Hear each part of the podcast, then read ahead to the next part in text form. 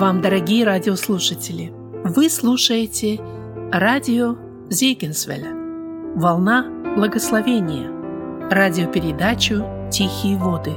В ней вы услышите короткие проповеди на разные темы.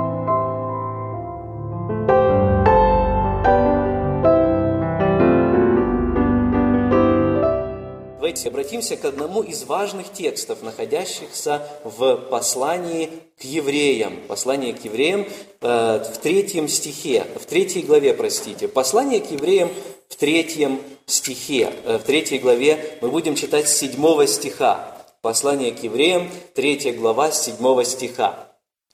Почему, как говорит Дух Святой, ныне, когда услышите глаз Его, не ожесточите сердец ваших, как во время ропота – в день искушения в пустыне, где искушали меня отцы ваши, испытывали меня и видели дела мои сорок лет.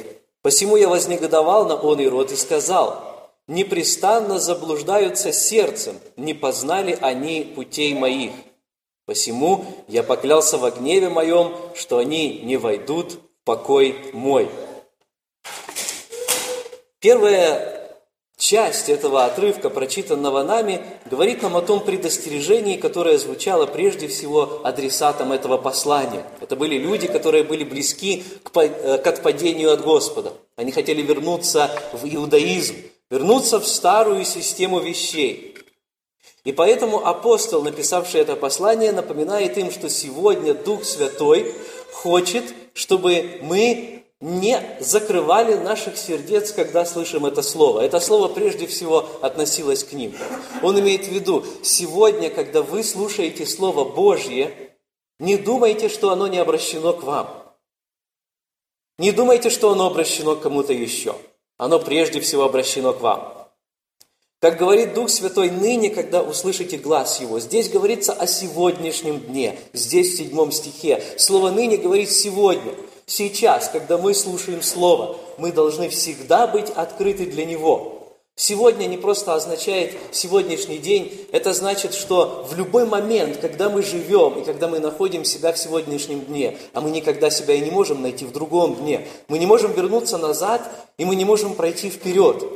Таким образом, мы не можем жить тем словом, которое мы услышали вчера, и мы не можем ожидать завтрашнего дня, чтобы услышать Слово Божьего.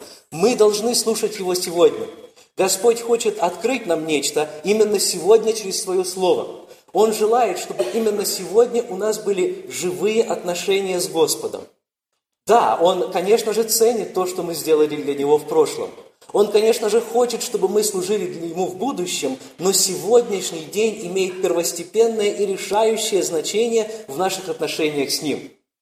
Написано, что верующий в меня на суд не приходит. Или «Сие написал я вам, дабы вы знали, что веруя в меня, вы имеете жизнь вечную». Или «Ибо так возлюбил Бог мир, что отдал Сына Своего Единородного, дабы всякий верующий в Него не погиб, но имел жизнь вечную». Все эти стихи говорят о сегодняшнем дне, о настоящем времени. Это происходит сегодня. Я верую сегодня, и поэтому я спасен. Мы не можем сказать, что мы спасены потому, что когда-то, 15 лет назад, произнесли за кем-то молитву покаяния, и с тех пор все в порядке в нашей жизни.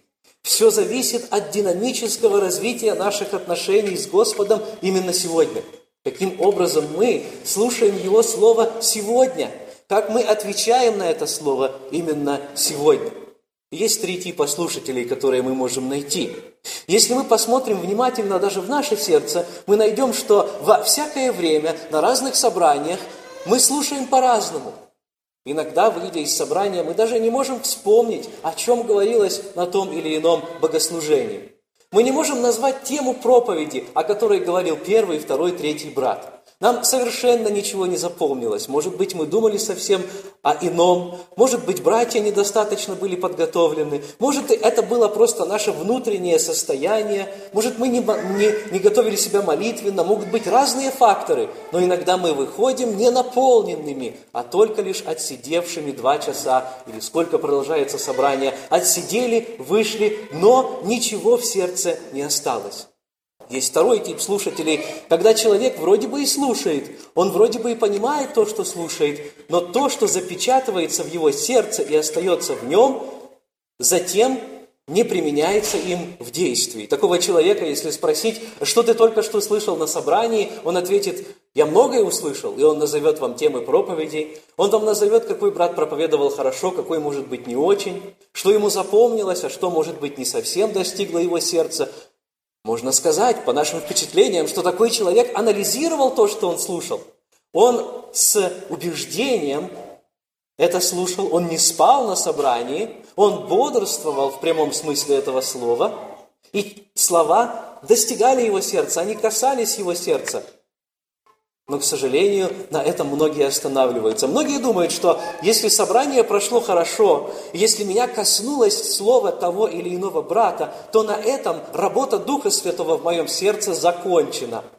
Я положил необходимые деньги на церковную кассу, я пожертвование сделал, я помолился, я поприветствовался с братьями и сестрами, и на этом моя ответственность как э, члена церкви оканчивается.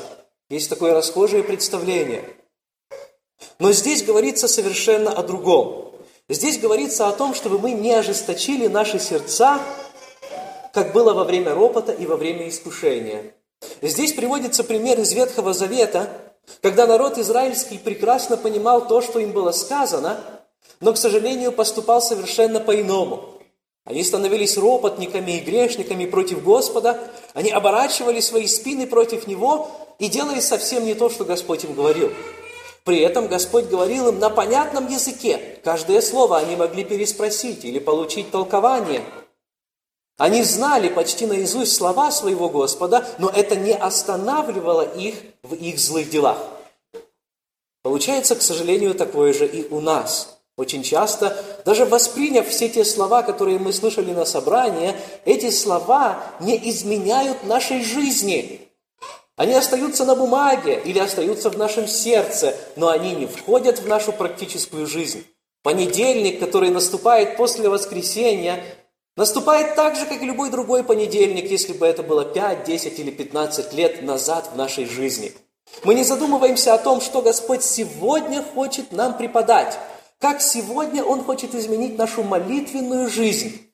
Как сегодня Он хочет изменить нашу семейную жизнь. Как сегодня Он хочет изменить наши отношения к деньгам, наши отношения к супругу или к супруге, наши отношения к детям, наши взаимоотношения на работе. Эти вопросы как бы остаются в стороне.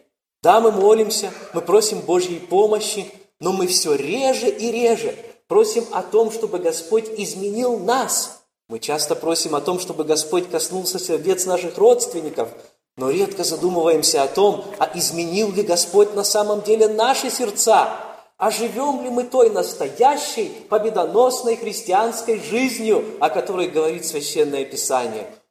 Мы, прожившие уже с Господом десятилетия, до сих пор не можем сказать так, как сказал апостол Павел, «Подражайте мне, как я Христу». И это, в принципе, нормально, но мы не стремимся к этому. Мы успокоились на том, что никогда не достигнем цели, пока не дойдем до небесной обители. Мы, сложив руки, начали ждать, пока Господь нас заберет, и забыли о том, что Он имеет план, имеет замысел для нашей жизни, для того, чтобы провести нас дорогой освящения еще здесь, для того, чтобы приготовить нас для неба еще здесь. А почему бы ему не забрать нас на небеса сразу же после покаяния? Ведь мы уже в принципе готовы. Ведь уже в сердце живет Христос. Что еще нужно? Но Он дает нам еще десятилетия школы здесь на земле, для того, чтобы мы сидели у Него ног и учились, как нужно жить по-настоящему. Почему? Потому что такими, как мы есть, Он не хочет ввести нас в небеса. Это, в принципе, было бы можно, но Он хочет вначале слепить из нас – сотворить из нас, создать из нас настоящий народ для себя. Тогда, когда мы забываем об этой цели, у нас возникают конфликты, у нас возникают неурядицы. Прежде всего, эти конфликты возникают у нас во взаимоотношениях с ближними и с Богом. Потому что мы забываем о том месте, которое Господь нам предназначил. Мы начинаем заниматься чем-то совершенно не относящимся к делу. Мы придумываем себе различные позиции, положения, дела и так далее, и забываем, что единственное наше положение – это спасенный грешник. Это означает, что мы все еще на пути. Все мы с вами идем этой дорогой. Кто-то продвинулся дальше, кто-то еще позади, но все мы идем этим узким путем, и наша задача поддерживать друг друга на этом пути. Я читаю 12 стих здесь же в 3 главе послания к евреям. «Смотрите, братья, чтобы не было в ком из вас сердца лукавого и неверного, дабы вам не отступить от Бога живого». Это очень серьезное предостережение, которое как раз и говорит о том, что слушая Слово Божье и даже находясь в собрании, мы, тем не менее, можем иметь лукавое сердце. Лукавое, лицемерное сердце – это то сердце, которое на оболочке своей, внешним поведением показывает одно, но внутри думает совершенно о другом. О таком человеке вы никогда не можете сказать, что он не христианин, потому что он своими открытыми действиями вам этого не скажет. Но лишь Господь может знать его сердце, и Господь однажды в жизни его осудит. Здесь серьезное предостережение для тех, кто думает, что Господь не видит потаенных комнат нашей души и нашего сердца. Здесь серьезное обличение для тех, кто думает, что они могут скрыть те мысли, которые гнездятся в их сердцах. Все открыто перед Ним. Он является сердцеведцем, и однажды Он приведет каждую мысль и каждое слово на суд. И мы должны быть открыты. Открыты прежде всего перед Ним, перед Господом. И поэтому нам нужны общение, нужно общение и взаимоотношения друг с другом. Мы не можем прийти к Нему в одиночку, мы не можем дойти в одиночку. Господь призывает нас в одиночку вначале, но затем Он создает из нас церковь, потому что Он хочет всех привести к небесной отчизне. Потому что путь настолько труден, друзья, что мы не дойдем, если не будем поддерживать друг друга – если мы не будем держаться друг за друга, за руки, и если не будем поднимать слабых, если сильные не будут оказывать помощь. Посмотрите, как об этом говорится в 13 стихе. «Но, — говорит здесь автор, — наставляйте друг друга каждый день, доколе можно говорить ныне, чтобы кто из вас не ожесточился, обольстившись грехом». Итак, это наставление, эта поддержка, она должна оказываться каждому члену церкви. Мы в этом нуждаемся, иначе мы бы не сходились вместе. Кому-то сегодня Господь что-то сказал через пение. Кому-то была оказана поддержка через чью-то молитву, а кто-то услышал то, что ему необходимо было услышать через проповедь. Это все Господни пути напоения нашей души. Это все Его пути орошения нашего духовного человека и помощи нам в нашей духовной жизни. Посмотрите, здесь говорится о постоянстве, о регулярности того, что мы делаем. Здесь даже говорится о том, чтобы мы наставляли и помогали друг другу каждый день.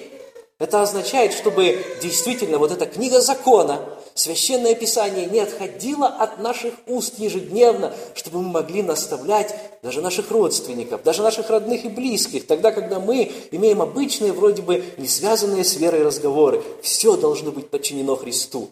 Каждый день мы должны это делать. И не забывать о том, что пока еще сегодняшний день продлится, у нас есть эта возможность. Пока, здесь сказано, можно говорить ныне. Для некоторых из нас может завтрашний день не наступить. У некоторых из нас закроются глаза, и мы, дай Бог, окажемся в небесных обителях. Некоторые из нас живут вчерашним днем, но Господь говорит, не живите вчерашним днем, забывайте заднее, не живите завтрашним днем, не думайте о том, что будет завтра, думайте о том, в каком положении вы находитесь сегодня. Пока еще можно говорить ныне, чтобы кто из вас не ожесточился.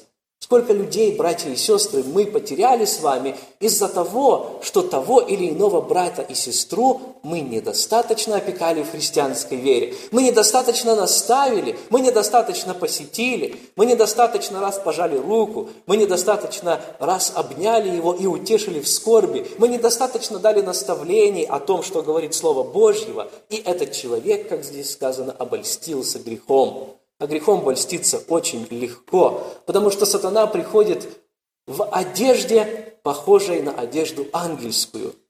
Он одевается так, чтобы его не узнали.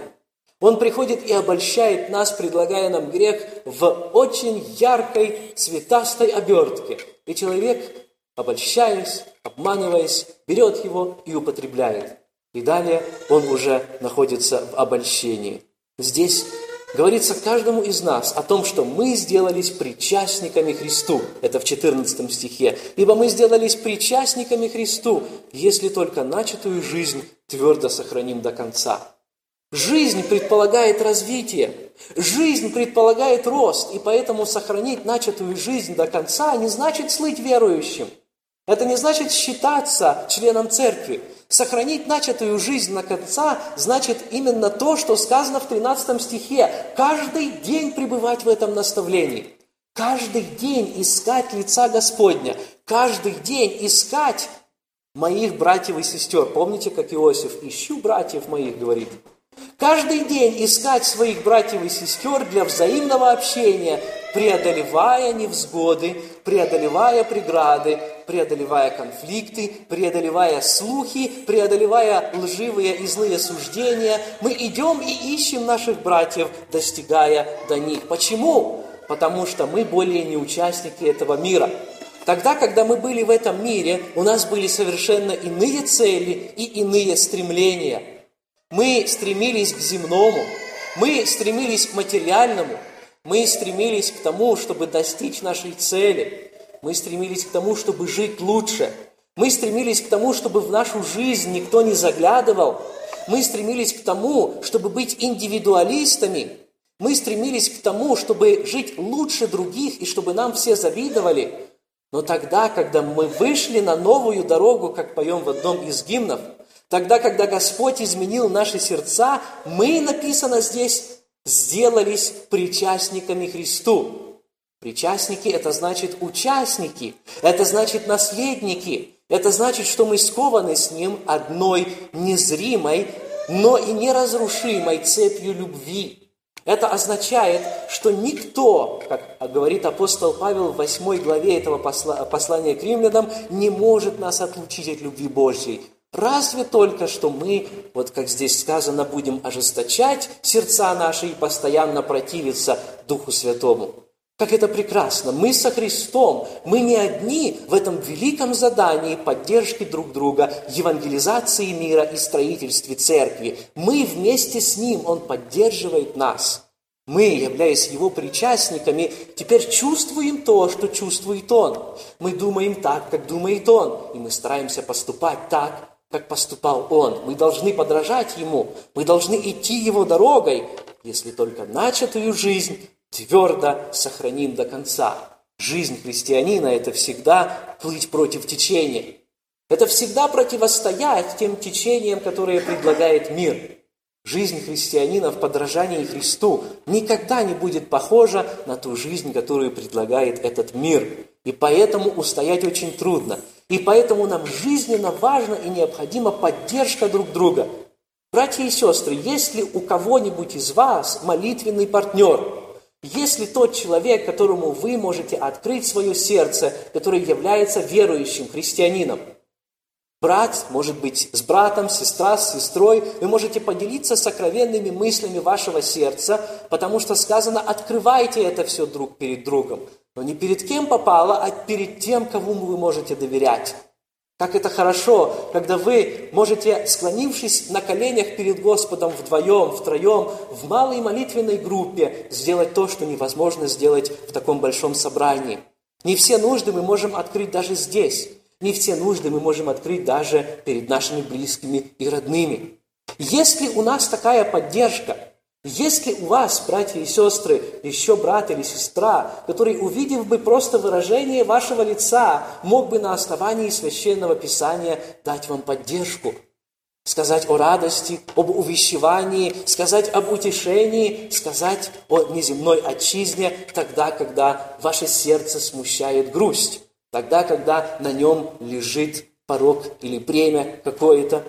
Если тот, кто мог бы нежно и с любовью обличить вас во грехе. Подотчетны ли вы кому-то? Сегодня, на данном этапе вашей жизни, является ли ваша жизнь скрытой и тайной, так что только Господь ее видит, или же вы открываете ее также и для других, чтобы они могли на основании Слова Божьего сказать, как вы живете, правильно или, может быть, необходимо сделать какие-то изменения. Итак, говорится здесь в 15 стихе, «Доколе говорится ныне, когда услышите глаз его, не ожесточите сердец ваших, как во время ропота». Это ожесточение, о котором говорится здесь, неизбежно приводит к ропоту. Тогда, когда Слово Божье не воспринимается должным образом, когда это посеянное семя не прорастает, то есть тогда, когда мы не желаем применять его на практике – Тогда, когда Господь не говорит нам ничего нового, ничего особенного в Своем Слове, и мы утешаем себя той мыслью, что мы все уже знаем, и что это все для нас пройденный этап, тогда начинает, а, начинается обольщение, ожесточение, и неизбежно приходит ропот. Потому что вместо того, чтобы идти по Господней дороге, по Его пути, предначертанному для нас, по пути, который окончится только в вечности, Каждый день мы должны, мы должны преобразовываться в образ нашего Господа. Каждый день мы должны возрастать в этой вере. Это очень сложная работа. Но посмотрите, сколько других работ, сколько других задач мы себе взяли, мы на себя взвалили. Мы забываем о том, что Господь имеет эту цель для нас. Ибо некоторые, сказано здесь в 16 стихе, некоторые из слышавших возроптали, но не все, вышедшие из Египта с Моисеем. Здесь говорится о той страшной картине, которая наблюдалась во время выхода израильтян из Египта. Автор этого послания призывает нас вспомнить их пример. Каким образом они шли в пустыне, шли за тем, что Господь приготовил для них – на протяжении нескольких десятков лет они шли и оставили после себя несколько миллионов могил по всей этой пустыне. Здесь сказано, далеко не все вышедшие из Египта с Моисеем стали ропотниками. Но те, кто стали, те, кто стали ропотниками, те остались лежать там в пустыне.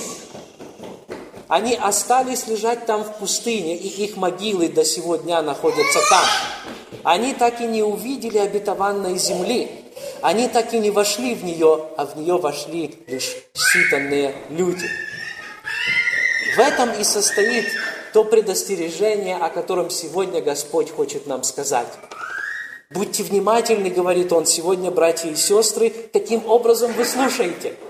Являетесь ли вы праздными слушателями Слова – Ожидаете ли вы от собрания чего-то необычного, чего-то нового, чего-то воздымающего ваши чувства и говорящего к вашему сердцу? Или вы говорите, Господи, скажи мне сегодня слово так, чтобы сердце мое изменялось под воздействием Твоего Духа? Покажи мне сегодня ту область жизни, о которой, может быть, я забыл. Покажи сегодня мне тот темный уголок души, на который, может быть, я долгое время не обращал внимания. Или же мы, может быть, употребляем собрание так, как употребляем какую-то любимую еду. Мы ее готовим, мы ее украшаем для себя, и затем постепенно кушаем. И после того, как мы ее скушали, мы об этом всем забываем. Она не производит изменения в нашей жизни – Господь не предназначил время собрания как время некоего концерта, когда мы просто можем насладиться тем, что имеем здесь. Это присутствует здесь, но мы служим Господу не для развлечения, а прежде всего для того, чтобы прославить Его и для того, чтобы Он научил нас. В каком бы духовном состоянии мы находились, на пике в нашей жизни или где-нибудь в долине, под горою уже, может быть, мы прошли нелегкий путь жизненный, а может быть, только начинаем свой путь. В любом случае, всегда у Господа будет что нам сказать. На любом собрании Ему всегда будет что нам сказать, потому что Он хочет общаться со своими. В конце этой главы перечисляется несколько вопросов, которые, я думаю, что не должны остаться без ответа. 17 стих говорит, «На кого же негодовал он сорок лет? Не на согрешавших ли, которые кости пали в пустыне, против кого же клялся, что не войдут в покой его, как не против непокорных. И так видим, что они не могли войти за неверие. Неверие было ключом, почему у этих людей возник ропот. Видите ли, все они видели чудесные дела Божьи. Перед их глазами было пересечение Черного моря по суху. Все они пересекли его. Перед их глазами был огненный столб, а также облачный столб, который вел народ израильский днем и ночью. Перед их глазами совершались многие другие знамения, и у них вроде бы не должно было остаться ни единого сомнения, что это делает и говорит Господь. Но несмотря на это, несмотря на то, что они знали, что Господь им говорит, они все же пребывали в ропоте. Они все же взяли эту цветастую оболочку греха и приняли ее за истину. Они посчитали себя умнее Господа и решили, что они вправе диктовать Ему свои условия. Они нашли, что их положение выше положения Господа, и в этом заключалось их падение.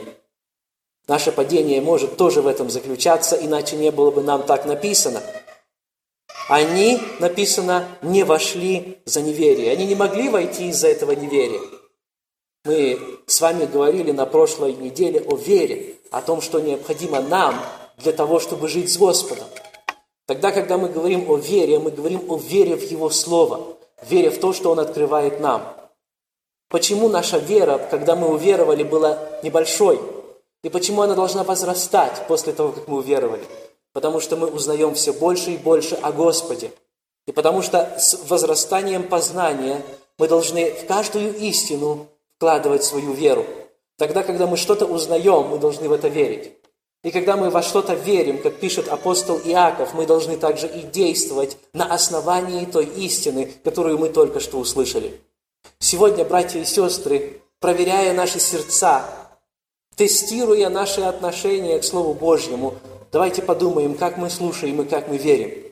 Нет ли и в нас такого сердца, которое, в принципе, слушает Слово Божье, присутствует на собрании, но мысли такого человека могут быть отдалены от этого источника, который открыт перед всеми нами. Эта книга доступна всем нам, но пока эта книга со страниц, с этих тоненьких страниц, на которых написана Библия, не перейдет в наше сердце – и затем не изменит нашей жизни, она не станет для нас полезной. Она не будет иметь никакого эффекта и никакого успеха в нашей жизни.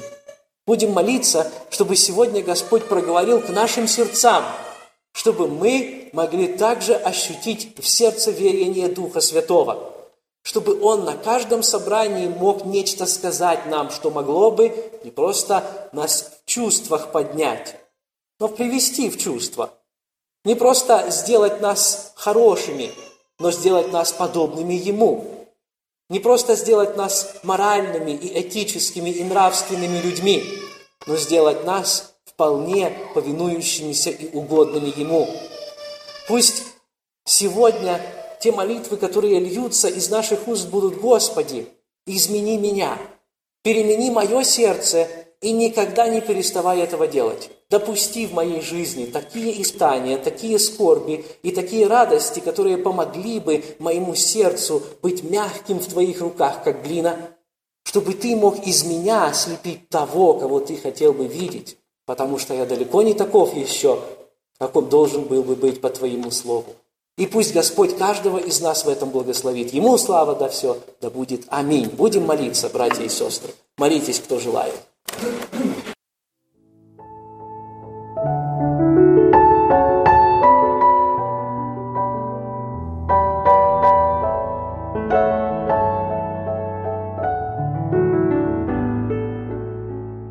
слушали радиопередачу «Тихие воды». Радио Зегенсвелле, «Волна благословения», город Детмалт, Германия. Дорогие радиослушатели – мы желаем вам Божьих благословений. Слушать радио, познавать Бога.